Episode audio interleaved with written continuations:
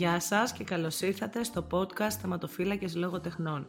Είμαστε η Στέλλα και η Ελίζα και χαιρόμαστε πολύ που σας έχουμε στην παρέα μας σήμερα. Ε, θέλω να ευχαριστήσω τους θεματοφύλακες Λόγω Τεχνών για την ευκαιρία να ακουστούν και οι δικές μας οι απόψεις και οι δικές σας φυσικά κάτω, κάτω στα σχόλια. Ε, τι άλλο ήθελα να πω; Α, ναι, το πρόγραμμά μας σήμερα είναι αρκετά γεμάτο και όμορφο. Ε, αρχικά η Ελίζα θα μας παρουσιάσει το βιβλίο «Όλο το φως που δεν μπορούμε να δούμε» του Άντωνι Ντόρ. Ε, στη συνέχεια θα έχουμε τη Χαρά Σωτηροπούλου και το καινούργιο της βιβλίο «Η περιπέτεια του Κοκό». Και τέλος ένα βιβλίο χριστουγεννιάτικο έκπληξη, το οποίο και οι θεματοφύλακες και εμείς με τη σειρά μας προτείνουμε για χριστουγεννιάτικο δώρο σε κάποιο αγαπημένο μας, στο παιδί μας, στο ανιψάκι μας και σε και σε μεγαλύτερους ανθρώπους ίσως. Θα τα δούμε και αυτό στην πορεία. Ευχαριστώ για το χρόνο σας. Περνάω στην Ελίζα. Ε, γεια σας και από μένα. Θέλω και εγώ επίσης να ευχαριστήσω εσάς πρώτα που βρίσκεστε εδώ σήμερα και ακούτε τη τις απόψεις μας, αλλά και φυσικά τους θεματοφύλακες για την ευκαιρία αυτή που μας δίνουν να μπορέσουμε να εκφράσουμε τις ε, ε, ιδέες και τα, και τα συναισθήματα που μας δημιουργήθηκαν διαβάζοντας ε, στην προκειμένη το όλο το φως που δεν μπορούμε να δούμε. Λοιπόν, το βιβλίο αυτό είναι ένα βιβλίο που διάβασα πρόσφατα και μου άρεσε πολύ. Πρόκειται για ένα ιστορικό μυθιστόρημα που κυκλοφορεί στα ελληνικά από τις εκτός Πατάκη, ενώ το 2015 βραβεύτηκε με βραβείο Πούλιτσερ. Παρότι το χρονικό περιβάλλον στο οποίο διαδραματίζεται η πλοκή του είναι κυρίως αυτό του Δευτέρου Παγκοσμίου Πολέμου, δεν θα το χαρακτηρίζει πολεμικό με την αυστηρή έννοια. Πιστεύω ότι θα μπορέσουν να το απολαύσουν ακόμα και αναγνώστες που δεν αγαπούν αυτού του είδους τα μυθιστορήματα. Το βιβλίο ξεκινάει στο Σεν Μαλό το 1944, λίγο μετά την απόβαση στην Ορμανδία και μας γυρίζει στο παρελθόν, γνωρίζοντάς μας τους χαρακτήρες του μέσα από δύο παράλληλες ιστορίες που κινούνται στα χρόνια πριν τον πόλεμο, αλλά και κατά τη διάρκεια του. Από τη μια έχουμε τη Μαρή Λόρ, ένα τυφλό κορίτσι από τη Γαλλία και από την άλλη έχουμε τον Βέρνερ, ένα ορφανό αγόρι από τη Γερμανία. Η Μαρή Λόρ ζει στο Παρίσι με τον πατέρα της, που είναι κληθροποιός στο Μουσείο Φυσικής Ιστορίας και μαθαίνει να ζει στο σκοτάδι αφού στα έξι χρόνια της τυφλώνεται. Ο πατέρας της, θέλοντας να τη βοηθήσει να ανεξαρτοποιηθεί, κατασκευάζει μια τέλεια μινιατούρα της γειτονιάς τους, την οποία η Μαρή Λόρ περιδιαβαίνει με τα δαχτυλάκια της και απομνημονεύει κάθε λεπτομέρειά της, καταφέρνοντας έτσι να κυκλοφορήσει σαν ένας φυσιολογικός άνθρωπος. Όταν οι Ναζί θα εισβάλλουν στη Γαλλία, πατέρας και κόρη αναγκάζονται να εγκαταλείψουν την πόλη και καταφεύγουν στο Σεν Μαλό, μια μικρή παραλιακή πόλη της Βρετάνης. Ο Βέρνερ από την άλλη μεγαλώνει σε ένα ορφανοτροφείο μιας πόλης της Γερμανίας μαζί με τη μικρότερη αδερφή του τη Γιούτα. Η μοίρα του τον θέλει μεγαλώνοντας να δουλέψει στο τοπικό ανθρακοριχείο εκεί όπου είχε σκοτωθεί και ο πατέρας του. Όταν όμως ανακαλύπτει ένα πεταμένο ραδιόφωνο το οποίο καταφέρνει να επισκευάσει όλα θα αλλάξουν για αυτόν. Το έμφυτο ταλέντο του στη μηχανική, η επιμονή και ευστροφία του θα τον φέρουν υπότροφο σε μια στρατιωτική ακαδημία.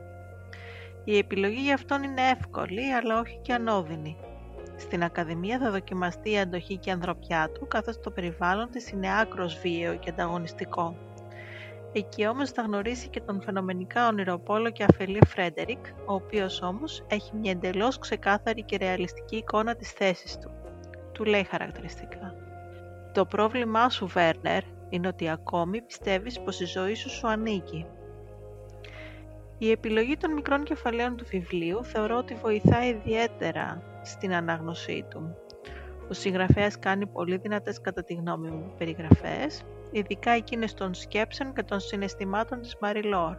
Καταφέρουν να μας κάνουν να βιώσουμε κατά κάποιο τρόπο το πώς αισθάνεται, να μετρήσουμε μαζί της τα βήματα, να νιώσουμε κάθε παλμό της. Οι βασικοί ήρωες συνοδεύονται όπως από επίσης δυνατούς δευτεραγωνιστές. Ο πατέρας της Μαρή Λόρ, ο θείος Ετιέν και η Μαντά Μανέκ συνεισφέρουν στην εξέλιξη της πλοκής με τον τρόπο τους και την αλληλεπίδρασή τους με την Μάρι Λόρ.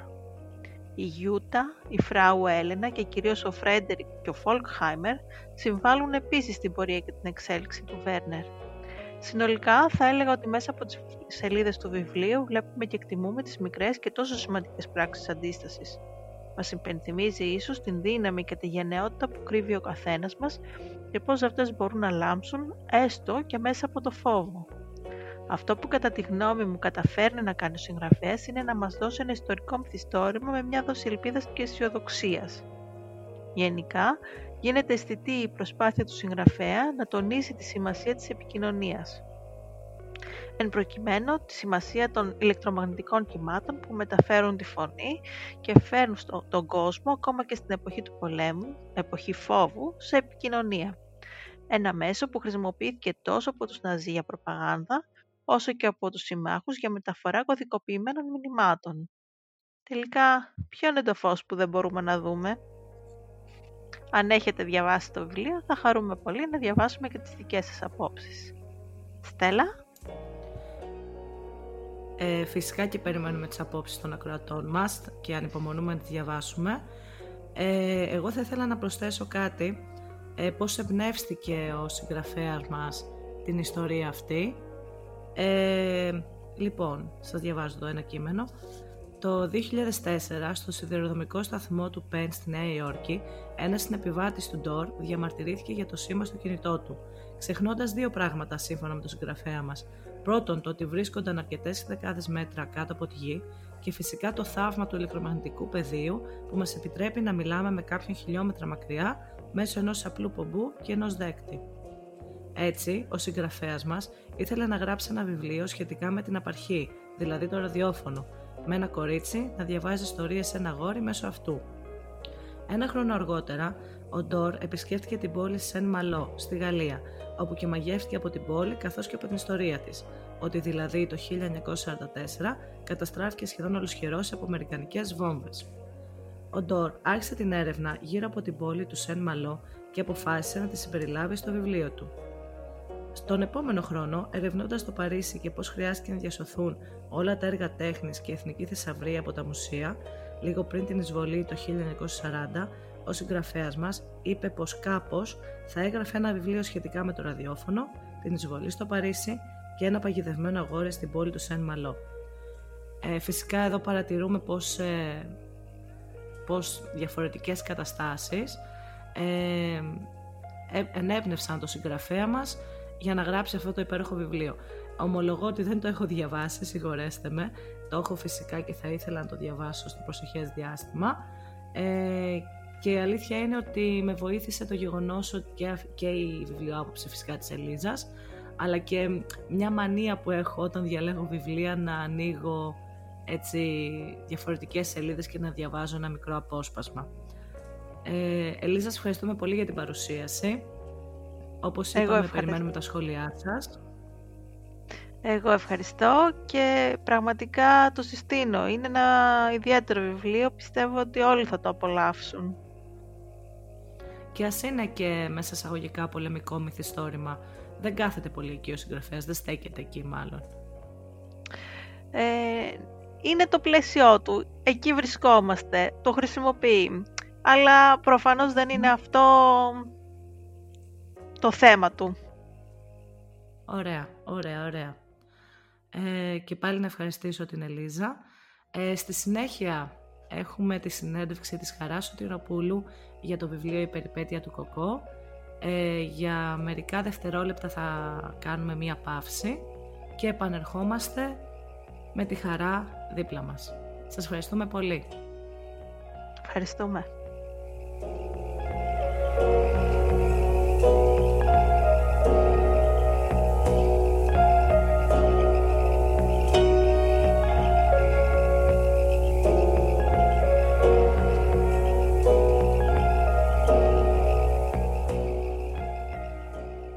Γεια σας και πάλι.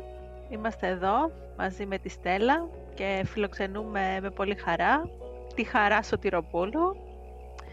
Γεια σου Χαρά, καλώς ήρθες. Γεια σας κορίτσια. Καλή αρχή να ευχηθώ και από εδώ.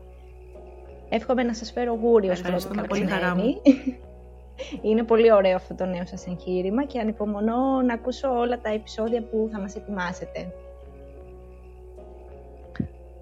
Ευχαριστούμε πολύ χαρά μου. Να είσαι καλά. Θέλεις ε, ξεκινώντας να μας πεις κάποια πράγματα για σένα, να σε γνωρίσουμε λίγο καλύτερα; Φυσικά. Ε, γενικά είμαι ένας ε, πάρα πολύ δημιουργικός άνθρωπος. Ε, ασχολούμαι με οτιδήποτε έχει να κάνει με τη δημιουργία. Η βασική μου δουλειά πιο συγκεκριμένα έχει να κάνει με την κατασκευή κοσμημάτων. Ε, γενικά μου αρέσει και η ισογραφική και οι χειροτεχνίες και μετά μια άλλη μου μεγάλη αγάπη είναι η αρθρογραφία.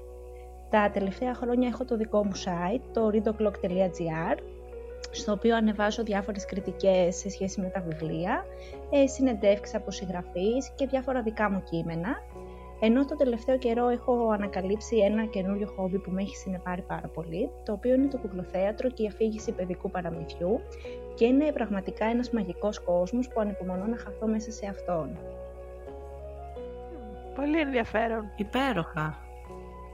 Το κουκλοθέατρο δηλαδή σε εκφράζει, είναι, είσαι αφηγήτρια, ε, το έχεις δηλαδή. Μου αρέσει γιατί συνδυάζει τα δύο πράγματα που μου αρέσουν, τη γραφή και τη δημιουργία, οπότε είναι ένας συνδυασμός αυτών των δύο. Δηλαδή κατασκευάζεις μόνος σου την κούκλα και στο τεχνικό κομμάτι και στην, ε, στο να την φέρεις στη ζωή, ας πούμε, να αφηγηθεί μια ιστορία κτλ. Είναι πάρα πολύ ενδιαφέρον. Θα χαρούμε πολύ να, να ακούσουμε και να δούμε μια τέτοια ιστορία όταν βρεις χρόνο. Θα σε το επόμενο επεισόδιο. μακάρι, μακάρι. Πάρα πολύ όμορφα.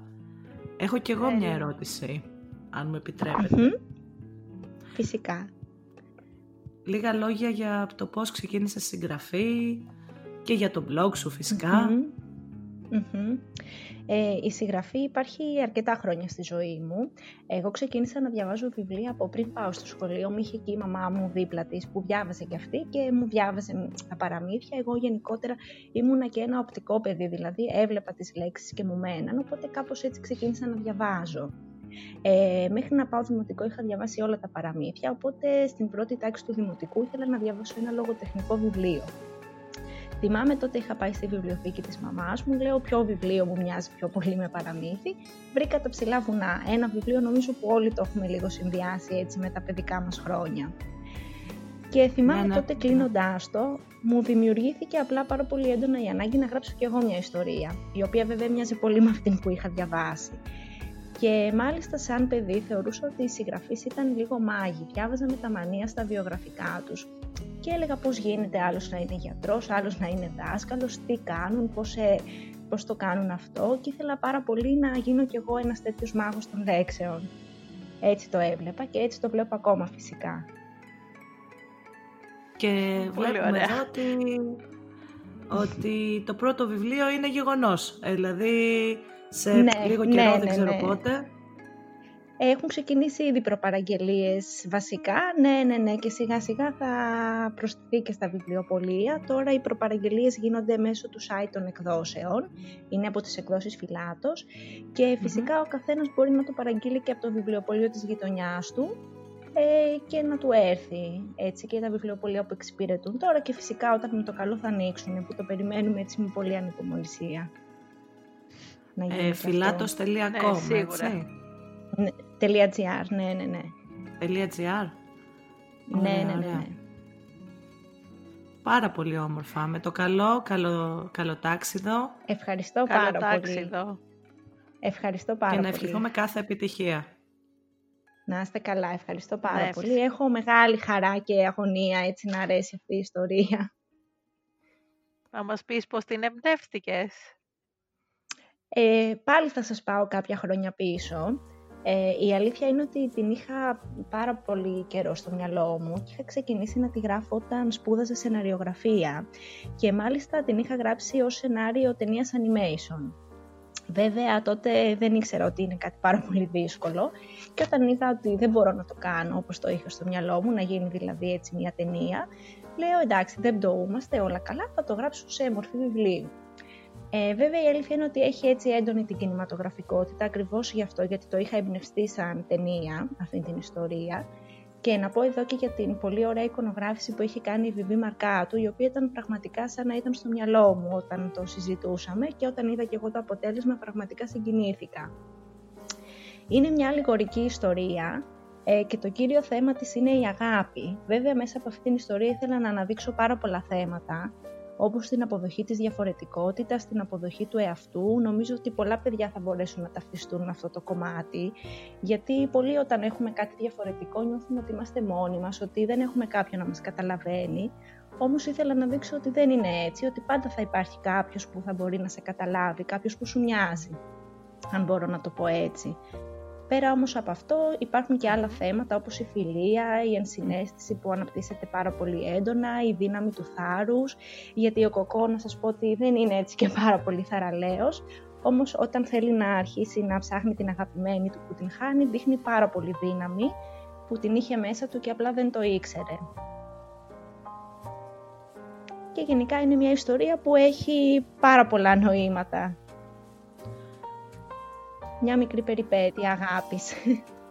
Ε, να κάνουμε μια παύση εδώ χαρά μου αν μου επιτρέπετε για να παρακολουθήσουν ναι, οι ναι. ακροατές μας το τρέιλερ του βιβλιου από τις εκδόσεις Φιλάτος. Νέα κυκλοφορία από τις εκδόσεις Φιλάτος. Σε μια πόλη όλο αυγά ζει και ο Κοκό, ένα οβάλ αυγό με ένα κόκκινο σημάδι λίγο πιο πάνω από την κοιλιά του. Σύντομα θα γνωρίσει την Κική και η αγάπη του θα φωτίσει όλη την πόλη, μέχρι που μία μέρα η αγαπημένη του θα εξαφανιστεί. Ο ήρωάς μας θα ξεκινήσει ένα μεγάλο ταξίδι, γεμάτο περιπέτειες για να τη φέρει πίσω και να βρεθούν ξανά μαζί. Η περιπέτεια του Κοκό. Αγοράστε το βιβλίο μέσω του ηλεκτρονικού καταστήματος filatos.com ή με τηλεφωνική παραγγελία στο 2310 82 1622 ή μέσω βιβλιοπολίων από τη συγγραφέα Χαρά Σωτηροπούλου σε εικονογράφηση Βιβής Μαρκάτου. Η περιπέτεια του Κοκό από τις εκδόσεις Φιλάτος.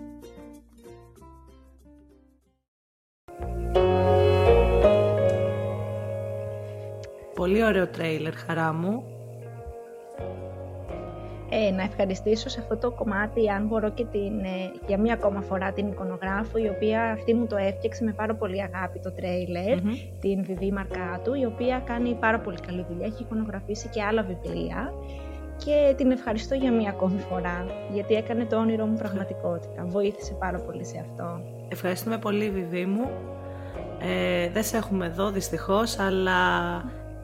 Άλλη φορά. Άλλη φορά, άλλη φορά ε, άλλη μια ερώτηση που έχω. Ε, η ουσία του βιβλίου για αυτές τις δύσκολες μέρες που περνάμε όλοι, την καραντίνα, την κλεισούρα, ε, βοηθάει πολύ και σίγουρα... Την πανδημία. Την πανδημία, εννοείται. Ε, σίγουρα και δεν θα έλεγα μόνο το βιβλίο, αλλά και όλες οι μορφές τέχνης πάντοτε είναι έτσι βοηθή στις δύσκολες στιγμές. Και νομίζω ότι στην καραντίνα ανακαλύψαμε λίγο πολύ όλοι μας ότι αν το θέλουμε είμαστε κι εμείς όλοι λίγο πολύ καλλιτέχνες. γιατί ακόμα και το να μαγειρέψεις ένα όμορφο πιάτο φαγητό είναι μια μορφή τέχνης, έτσι δεν είναι; Και να, φυσικά το βιβλίο, οι ταινίες, η ζωγραφική, οτιδήποτε μας κάνει να ξεχνιόμαστε και να εξωτερικεύουμε αυτά που νιώθουμε, νομίζω είναι κάτι που το έχουμε ανάγκη. Γι' αυτό και πρέπει να εκτιμούμε τους καλλιτέχνες, να τους στηρίζουμε, γιατί είναι και μια ομάδα που πέρασε πάρα πολύ δύσκολα, ειδικά στην πρώτη καραντίνα. Και καλό είναι να τους στηρίζουμε με όποιον τρόπο μπορούμε. Έτσι είναι, και νομίζω ότι το βιβλίο πάντοτε θα βοηθάει τους ανθρώπους, γιατί είναι και το πιο φθηνό εισιτήριο νομίζω για ένα μαγικό ταξίδι, γιατί κάθε φορά με κάθε βιβλίο είναι λίγο σαν να πηγαίνεις σε ένα διαφορετικό ταξίδι, να γνωρίζεις νέους φίλους, όταν δένεσαι με τους ήρωες και τους χαρακτήρες. Εγώ mm-hmm. κάπως έτσι, έτσι το βλέπω προσωπικά, ναι, ναι. Ταυτίζονται φούλοι ναι, απόψεις ναι, μας. Ναι. ναι. Έτσι. ναι, ναι. Ήρθε στην κατάλληλη... Βρήκε τους κατάλληλους ανθρώπους να το Τέλεια, χαίρομαι πάρα πολύ. χαίρομαι πάρα πολύ γι' αυτό. Αφού τώρα δεν μπορούμε να κάνουμε ταξίδια διαζώσεις, θα κάνουμε μέσω ενός βιβλίου. Εννοείται πως το ταξίδι μέσω των βιβλίων είναι κάτι ξεχωριστό και μοναδικό για τον καθένα. Σίγουρα όλοι οι άνθρωποι δεν εκλαμβάνουν το, το ίδιο πράγμα διαβάζοντας ένα βιβλίο. Όλοι το ζουν ναι, κάπως ναι, ναι. διαφορετικα Πάρα πολύ όμορφα. Σε αυτό. Πάρα πολύ όμορφα κορίτσια. Έρχονται Χριστούγεννα. Ημέρες χαράς, γιορτής, παρόλο τη δύσκολη κατάσταση που περνάμε. Ε, εσύ πώς θα τα περάσεις τα Χριστούγεννα, τα Χριστούγεννά σου, ποιες δημιουργικές ασχολίες θα... Εγώ ναι. γενικά είμαι ένα κορίτσι που λατρεύω τα Χριστούγεννα. Θα ήθελα να είχα Χριστούγεννα όλο το χρόνο. Είμαι από αυτούς που στολίζουν από αρχές Νοεμβρίου και εξιστολίζουν Φλεβάρι, κατά κάποιον τρόπο. Αν μπορούσα θα είχα όλο το χρόνο δέντρο, πραγματικά. Ε, γενικά τα Χριστούγεννα τα έχω συνδυάσει πάρα πολύ με την οικογένεια, με την οικογένειά μου. Δεν ξέρω φέτος αν θα καταφέρουμε να είμαστε όλοι μαζί, το ελπίζω και το εύχομαι. Γενικά, όπως και κάθε Χριστούγεννα, μου αρέσει απλά να δημιουργώ όμορφες αναμνήσεις με τους δικούς μου ανθρώπους, γύρω από ένα τραπέζι, παίζοντας επί τραπέζια παιχνίδια, διαβάζοντας βιβλία, παίζοντας και με το κουνελάκι μου, που έχω ένα μικρό κουνελάκι. Ε, Αχ, πώς τον λες; Τον λένε Σέρλοκ. Α, τι ωραία. Είναι βιβλιοφάγος, να σας πω κάπου εδώ. Τρώει και αυτός βιβλία, αλλά αυτός θα τρώει κυριολεκτικά. Στο Instagram έχω ανεβάσει πολλά story. Αυτοί που με ακολουθούν έχουν δει όλο το σκηνικό με αυτό το ζωάκι, οπότε είναι σαν να τον ξέρουν οι περισσότεροι. Τι και γενικά, ναι, ναι, προσπαθώ να περνάω ήσυχα, δεν είμαι και πολύ του έξω τα τελευταία χρόνια. Ε, έτσι όμορφα ζεστά και οικογενειακά αυτό. Και αυτό έχει σημασία, έτσι. Ναι, ε, πολύ Ναι, ναι. Ναι, φυσικά. Φυσικά. Πάρα πολύ ωραία. Ε, μήπως ε, θα γινόταν ε, να μας διαβάσεις, χαρά μου, μια μικρή παράγραφο από το βιβλίο σου, από τον Κοκό; Φυσικά, με μεγάλη μου χαρά. Ε, λοιπόν, ο Κοκό είναι ένα μεγάλο οβάλ αυγό και έχει ένα κόκκινο ολοστρόκυλο σημάδι λίγο πιο πάνω από την κοιλιά του. Είναι αυγό κότας και είναι ο μόνος σε ολόκληρη την πόλη που έχει αυτό το κοκκινάδι. Όταν ήταν μικρός, ντρεπόταν γι' αυτό και προσπαθούσε να το κρύψει με διάφορους τρόπους. Μα ό,τι και αν έκανε, το κόκκινο σημάδι ήταν εκεί. Μεγαλώνοντας το συνήθισε και μάλιστα έγινε η αιτία να τον αναγνωρίζουν όλοι από χιλιόμετρα μακριά. Μια μέρα, σαν όλες τις υπόλοιπες, ο Κοκό πήγαινε στο γραφείο Προχωρούσε με σκυμμένο το κεφάλι και σκεφτόταν το τηλέφωνο που έπρεπε να κάνει στη δουλειά. Αφηρημένος όπως ήταν, στάθηκε στο φανάρι. Και τότε όλα άλλαξαν. Είδε στο ακριβώς απέναντι πεζοδρόμιο ένα αυγό, τόσο όμορφο και λαμπερό, που είχε και αυτό ένα κόκκινο σημάδι λίγο πιο πάνω από την κοιλιά του. Μα δεν είναι δυνατόν, σκέφτηκε. Νόμιζα πως ήμουν ο μόνος με αυτό το σημάδι, μονολόγησε. Ξαφνικά ένα μεγάλο φορτηγό με παγωτά πέρασε από μπροστά τους και όταν έφυγε το φορτηγό, το αυγό δεν ήταν πια εκεί. Ο κοκό έτριψε τα μάτια του. Λες να ήταν αληθινή ή να τη φαντάστηκα, είπε και κίνησε για το γραφείο του. Όλη την ημέρα τη σκεφτόταν, το ίδιο και το βράδυ. Μάλιστα, την είδε και στον ύπνο του. Και αυτό συνεχίστηκε για μέρες. Τριγυρνούσε στη βόλη, μα δεν την ξαναείδε πουθενά. Πλέον είχε πιστεί πως αυτό το όμορφο αυγό ήταν ένα όνειρο. Δεν θα σας διαβάσω παρακάτω όμως, για να μην σας μαρτυρήσω τι γίνεται στη συνέχεια. Πάρα πολύ ωραίο, πολύ όμορφο. Ναι, φυσικά, πάρα πολύ ωραίο. Μπράβο, Βέβαια, εντάξει, όπως ε, λέμε και στο πιστόφυλλο, ε, υπάρχει και εκεί η υπόθεση, μπορείτε να τη διαβάσετε. Ε, στην ουσία είναι η περιπέτεια της αναζήτησης του Κοκό, ε, όταν η Κική χάνεται, η Κική είναι το άλλο, όταν χάνεται από κοντά του. Και παρακολουθούμε αυτό το ταξίδι του για να την βρει. Ουσιαστικά. Πάρα, πάρα πολύ ωραία. Χαρά μου, σε, ευχαριστούμε πολύ. Σε τι ηλικίες απευθύνεται; Ε, για μένα νομίζω ότι απευθύνεται σε όλες τις ηλικίες, αλλά σίγουρα από ένα παιδάκι 6 ετών και πάνω μπορεί να το διαβάσει. Ωστόσο θεωρώ ότι και ανάλογα την ηλικία μπορεί να πάρει και περισσότερα πράγματα διαβάζοντάς το. Ε, γιατί είναι ένα πολύ θεματικό βιβλίο, όπως είπα και πριν. Και είναι 50 σελίδες στο σύνολο, είναι αρκετά γεμάτο βιβλίο. Πάρα πολύ Ανυπομονώ να το διαβάσω. Καλό τάξιδο να είναι. Ευχαριστώ πάρα πολύ. Ναι, Ευχαριστώ. Ανυπομονώ και εγώ να διαβαστεί, να αγαπηθεί, να συγκινήσει, να δημιουργήσει όλα αυτά τα συναισθήματα που θα ήθελα. και ανυπομονώ να φτάσει στα πρώτα χέρια. Με το καλό. Χαρά μου, σε ευχαριστούμε πάρα πολύ. Εγώ σας ευχαριστώ για την πρόταση. Να σας ευχηθώ και πάλι καλή αρχή. Πέρασα πάρα πολύ όμορφα. Να είσαι καλά. Σας ευχαριστώ πάρα πολύ. Εμείς χαρά Να είστε καλά. Μαζί μας. Εγώ ευχαριστώ. Γεια σας. Φιλιά πολλά. Καλή συνέχεια. Να είστε καλά. Γεια σας.